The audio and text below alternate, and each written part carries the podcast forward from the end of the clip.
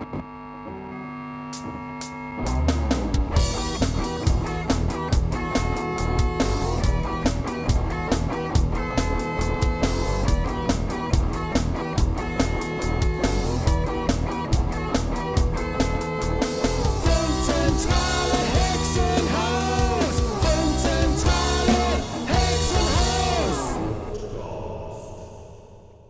Herzlich willkommen zum Podcast Funkzentrale Hexenhaus. Wir sitzen wieder vor unseren Laptops und PCs. Das Ganze findet online statt. Bei mir ist der Jens. Hallo Jens. Mahlzeit. Und ähm, wie in der letzten Folge auch, haben wir heute einen Gast. Ähm, heute dürfen wir aber tatsächlich den Namen auch sagen. Sarah ist zu Gast bei uns. Hallo Sarah. Ganz genau. Schönen Abend. Ja, schön, dass du da bist. Ja, danke. Total. Schön. Ähm, möchtest du vielleicht unseren Zuhörerinnen und Zuhörern ähm, einen kleinen Eindruck davon geben, wer du eigentlich bist und was du machst? Warum du auch vielleicht heute hier bist? Ja, sehr gerne. Ähm, gute Frage. Wer bin ich? Also, ich bin Sarah. Ich bin 25 Jahre alt und ich mache ganz viel Verschiedenes. Also, ich bin Sängerin, Musikpädagogin, Musiktherapeutin und genau ganz, ganz viel mit Musik beschäftigt und das mache ich beruflich. Okay, ich habe am Anfang äh, eine Kleinigkeit vergessen, da wird Lisa jetzt wahrscheinlich ein bisschen sauer auf mich sein. Ähm, aber genau, wir wollen jetzt in den nächsten Folgen bei der, beim Podcast Funkzentrale Hexenhaus ein bisschen ähm, Berufe vorstellen, vielleicht auch besondere Berufe. Und ähm, du bist ja quasi unser erster Gast, der einen besonderen Beruf hat, nämlich ähm, du bist ähm, Musiktherapeutin. Ähm, vielleicht kannst du uns erstmal beschreiben, was macht eine Musiktherapeutin für die ganz Doofen? Mhm. Ja, das ist eine sehr gute Frage, die gar nicht so einfach zu beantworten ist, selbst als Musiktherapeutin, weil ich selber manchmal gar nicht genau weiß. Also Musiktherapie ist unglaublich vielfältig und deswegen ganz, ganz schwer einfach mal so zu beschreiben. Oft kommt die Frage, wenn jemand Musiktherapie hört, ist das das mit den Klangschalen? Und dann kommt immer so, ja, Klangschalen gibt es auch, aber es ist viel, viel mehr. Also ganz kurz zusammengefasst, wird durch Musiktherapie Leuten geholfen erstmal. Also Leute, die körperliche Probleme haben, psychische Probleme, Probleme mit Emotionen. Also Leute, die irgendwie Hilfe brauchen, werden in der Musiktherapie mit einbezogen und das ganze Werkzeug, was benutzt wird, hat mit Musik zu tun und Musik in ganz, ganz vielen verschiedenen Facetten. Ähm, genau, das ist erstmal so ganz grob beschrieben, was Musiktherapie überhaupt ist. Aber da müsste man sich ganz viele Bereiche angucken, um es ja wirklich komplett zu erklären. Also ich selber arbeite vor allem im psychiatrischen Bereich und benutze Musik, um den Leuten zu helfen, vielleicht Emotionen besser auszudrücken oder auch Situationen nachzustellen. Also viele kennen das ja, man hat irgendwie Probleme mit den Eltern mal zu Hause. Das ist ja irgendwie, kommt ja öfters mal vor. Und dann kann man durch Musik gucken, wie fühlt sich das überhaupt an und was ist genau das Problem. Und genau, ich verwende Musik und Musikinstrumente, um Situationen nachzustellen, mit Klängen vielleicht auch einfach mal auszudrücken, was man nicht sagen kann, was aber irgendwie trotzdem gesagt werden möchte. Genau. Ähm, du sagst ja, ähm, Musiktherapie ist auch nicht so häufig, oder zumindest höre ich das so bei dir raus. Also kennt wahrscheinlich nur die wenigsten kennen Musiktherapeuten. Wie bist du denn dazu gekommen, dass du gesagt hast, okay, ich möchte Musiktherapie äh, oder Therapeutin werden, Musiktherapie studieren? Das war so, ich habe Musik studiert, quasi im Bachelor. Also ich bin eigentlich, eigentlich wollte ich was Künstlerisches machen und habe das dann mit Musikpädagogik noch verbunden, um zu unterrichten. Und dann hatte ich meinen Bachelor abgeschlossen und habe dann überlegt, so wie geht's, wie geht's weiter? Und im Studium hatten wir das Fach Musikpsychologie und da wurde schon so ein bisschen mal Musiktherapie angesprochen. Und da ich mich weiterentwickeln wollte und das irgendwie total spannend fand, auch einfach mal auf einer anderen Ebene musikalisch mit Menschen zu arbeiten, habe ich mich einfach mal schlau gemacht und auch eine befreundete Psychologin angesprochen, die das kannte. Und so wurde mir das dann irgendwie näher gebracht. Genau. Und dann hat es mir einfach direkt gut gefallen, weil es total spannend ist. Und das ist auch ein Studienfach? Das ist ein Studienfach, genau. Ich mache gerade meinen Master in Musiktherapie. Und wo studiert man das? Also ich höre das ja so quasi ja zum ersten Mal und mir ist das ja relativ neu, dieses ganze Feld auch. Ähm, ist das ein Studiengang in Deutschland oder ist das außerhalb? Ich selber studiere das in den Niederlanden. Genau, man kann halt in den Niederlanden ganz gut so soziale, therapeutische Sachen studieren und das mache ich dort. Man kann das auch in Deutschland studieren, Ähm, Im Bachelorstudiengang geht das zum Beispiel in Heidelberg.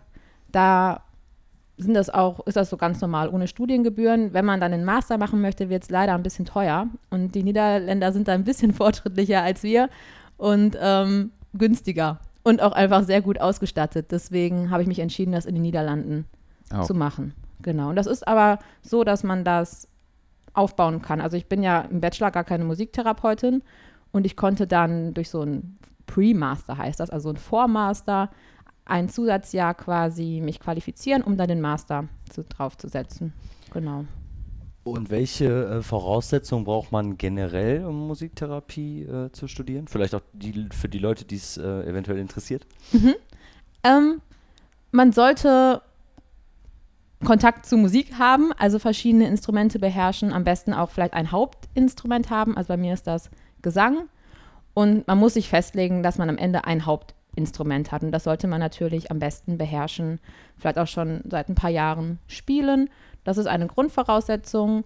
Und dann sollte man natürlich Interesse haben, mit Menschen zu arbeiten. Ne? Also das Musikalische ist natürlich so Mittel zum Zweck, aber ich glaube, um Therapeut zu werden, sollte man einfach schon einen inneren Instinkt haben, Leute, Leuten irgendwie zu helfen. Das ist, glaube ich, so die wichtigste Voraussetzung. Und in so einem therapeutischen Studiengang zum Beispiel wird man auch vorher interviewt quasi. Man muss sich vorstellen, damit man auch guckt, ob das irgendwie passt und ob man geeignet ist. Genau. Aber ich glaube, wenn man Interesse zeigt, dann ist es auch gar nicht so schlimm, wenn man musikalisch vielleicht noch gar nicht so gut aufgebaut ist, weil das kann man alles erlernen. Ich glaube, wichtig ist, dass man Interesse zeigt. Gibt es denn äh, Aufnahmevoraussetzungen für den Studiengang, außer jetzt so ein Interview? Ähm, man muss, glaube ich, eine kleine Aufnahmeprüfung machen, eine musikalische, in der man dann sein Instrument vorstellt und ein paar musikalische Aufgaben löst. Genau. Ich bin mir aber, was zum Beispiel das in Heidelberg angeht, gar nicht hundertprozentig sicher, aber ich weiß, dass es in den Niederlanden so ist, dass man eine Aufnahmeprüfung Hattest du auch muss. eine Aufnahmeprüfung?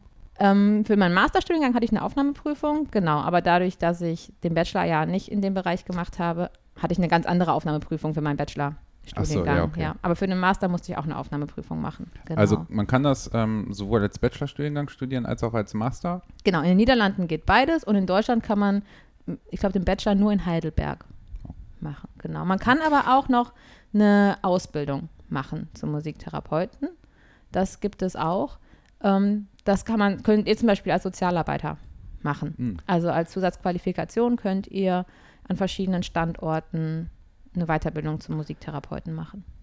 Aber ich glaube, ich spreche mit für Jens, wenn ich sage, wir sind musikalische Laien und das ist wahrscheinlich nichts für uns, sondern wir sollten dann Fachkräfte wie dich dazu holen. Ja, definitiv. Also von der Musik, die höre ich gerne, aber dann hört es auch direkt wieder auf.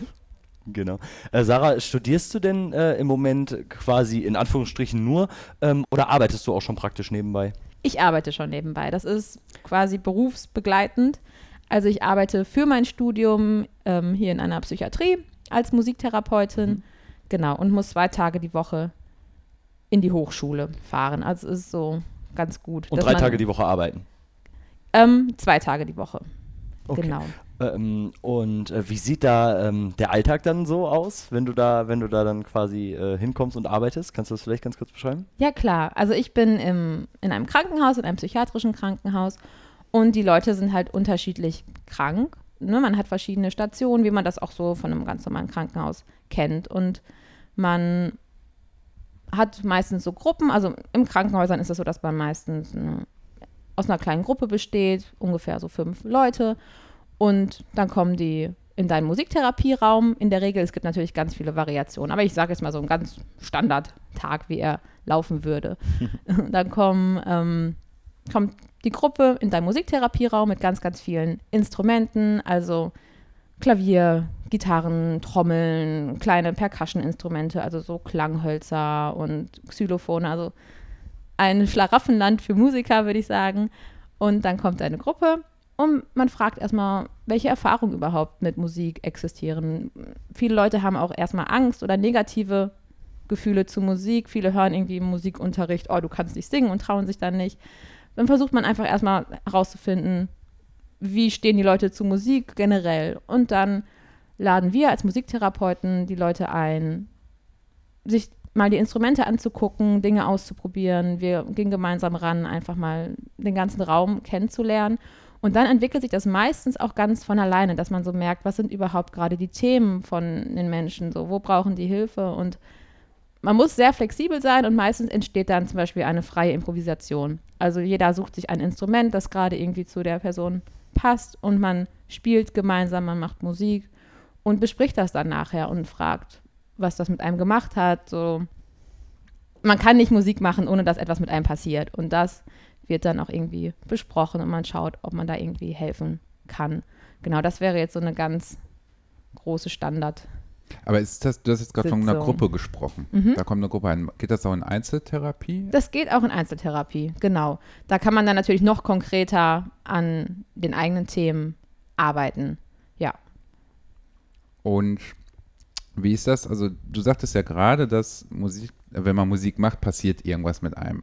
Worauf versuchst du dann als Therapeutin abzuzielen, dass man dann an Gefühle herankommt, so von den Personen oder irgendwelche Sachen? Wie will man das? Also ich finde das immer schwierig, ähm, sich das vorzustellen, auch für unsere Hörerinnen und Hörer vielleicht. Also wie, was versuchst du als Ziel mit dieser Musik zu machen?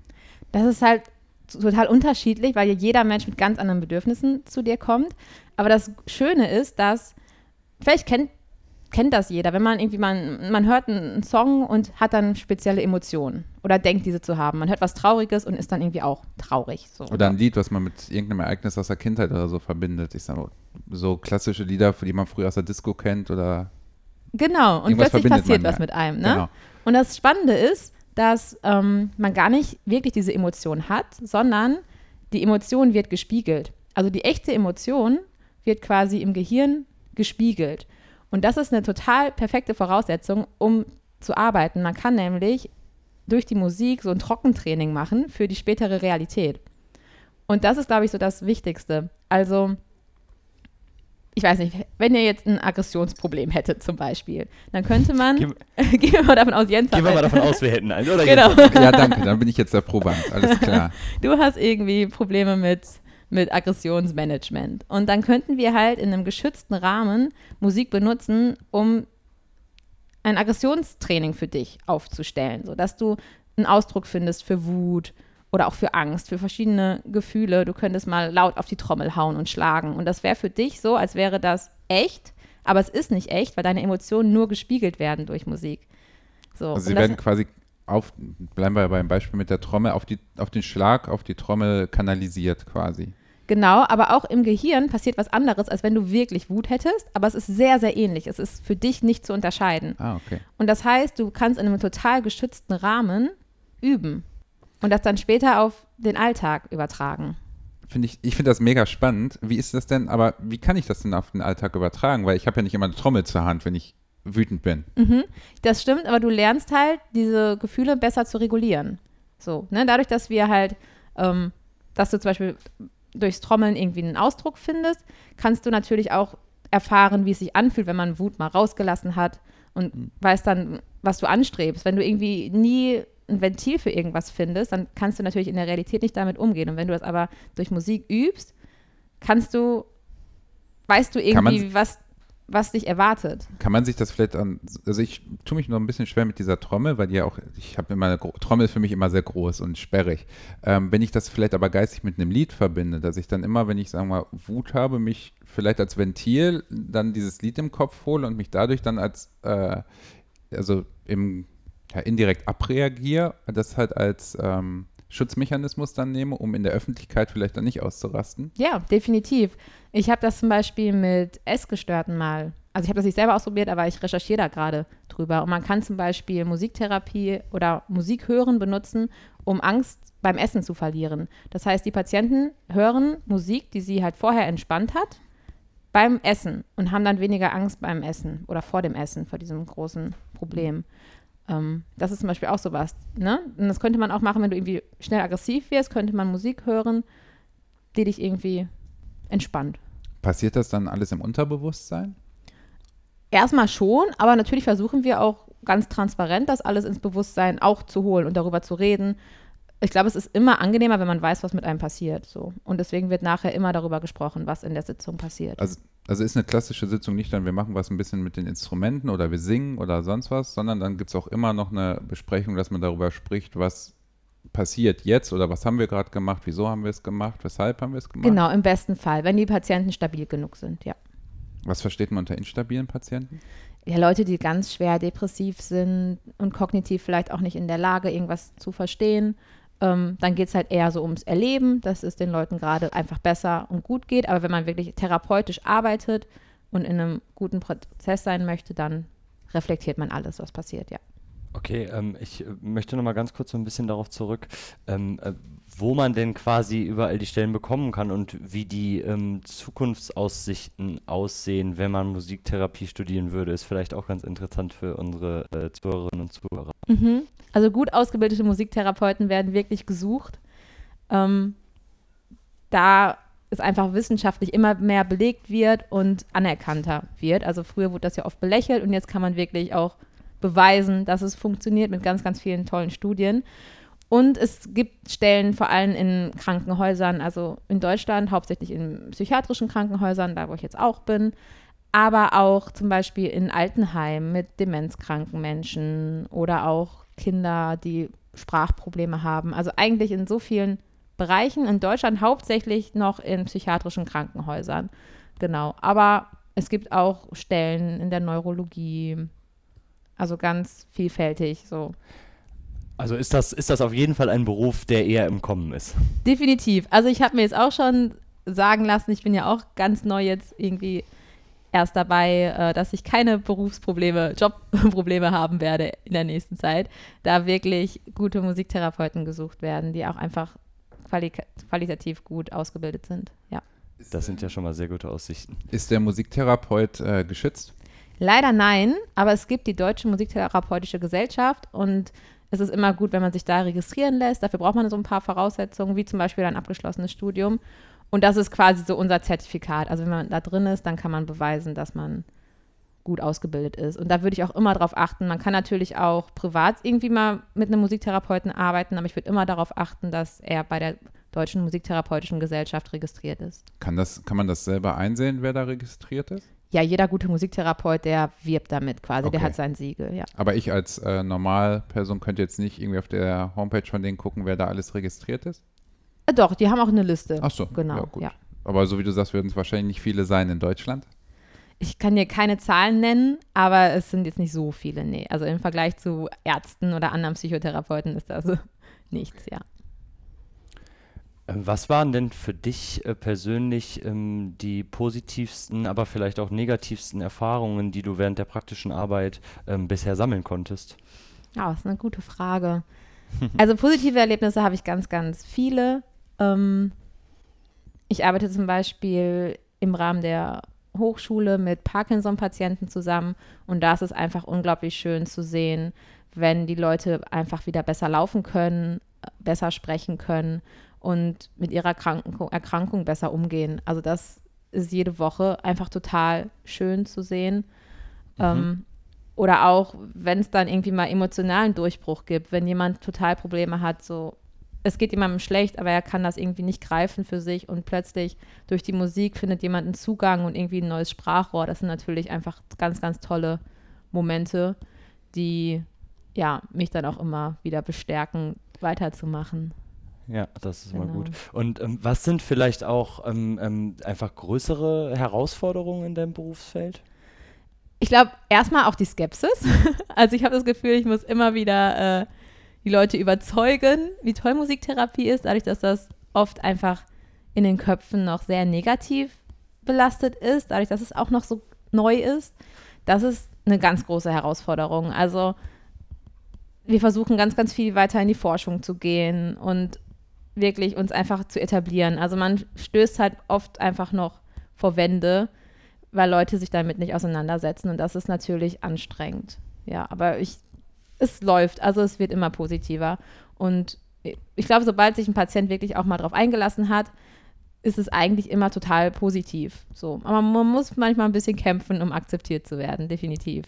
Mir fällt dann noch eine Frage ein, wo du jetzt gerade gesagt hast, ähm, dass es belächelt wird, Musiktherapie oftmals. Arbeitet ihr denn auch mit anderen Therapeuten zusammen, dass man dann halt ähm, multiperspektivisch an ein Thema, an einen Klienten vielleicht herangeht? Oder ist das oftmals nur, dass jetzt nur der Musiktherapeut damit arbeitet? Nee, definitiv. Also so multidisziplinär zu arbeiten ist auch immer unser Ziel. Man profitiert einfach auch von der Arbeit der anderen und man kann auch ganz viel da reingeben. Also wir arbeiten total gerne mit Physiotherapeuten zusammen, weil man ganz viel mit Musik und Bewegung machen kann. Ähm, Psychotherapeuten sind auch total wichtig, weil wenn wir irgendwie ja, psychiatrische Themen behandeln, ist das natürlich auch gut, wenn der Psychotherapeut mit einbezogen wird und darüber gesprochen werden kann. Deswegen versuchen wir schon ganz multidisziplinär. Wird das denn auch angenommen von den anderen äh, Fachdisziplinen? Ähm, Oder werdet ihr da läuft, auch ja, belächelt? Man wird auch trotzdem noch oft belächelt, ja. Also es ist manchmal noch ein Kampf. Aber in Krankenhäusern zum Beispiel, wo ich jetzt auch bin, ähm, arbeitet man schon sehr gut zusammen, genau. Ja. Ähm, nun hätte ich noch eine persönliche Frage an dich, Sarah. Und äh, zwar außerhalb deines Arbeitsalltages, welche Rolle äh, spielt Musik für dich? Und vielleicht auch, ich meine, du bist ausgebildete Musiktherapeutin. Was ist vielleicht auch für dich gute Musik und was ist schlechte Musik?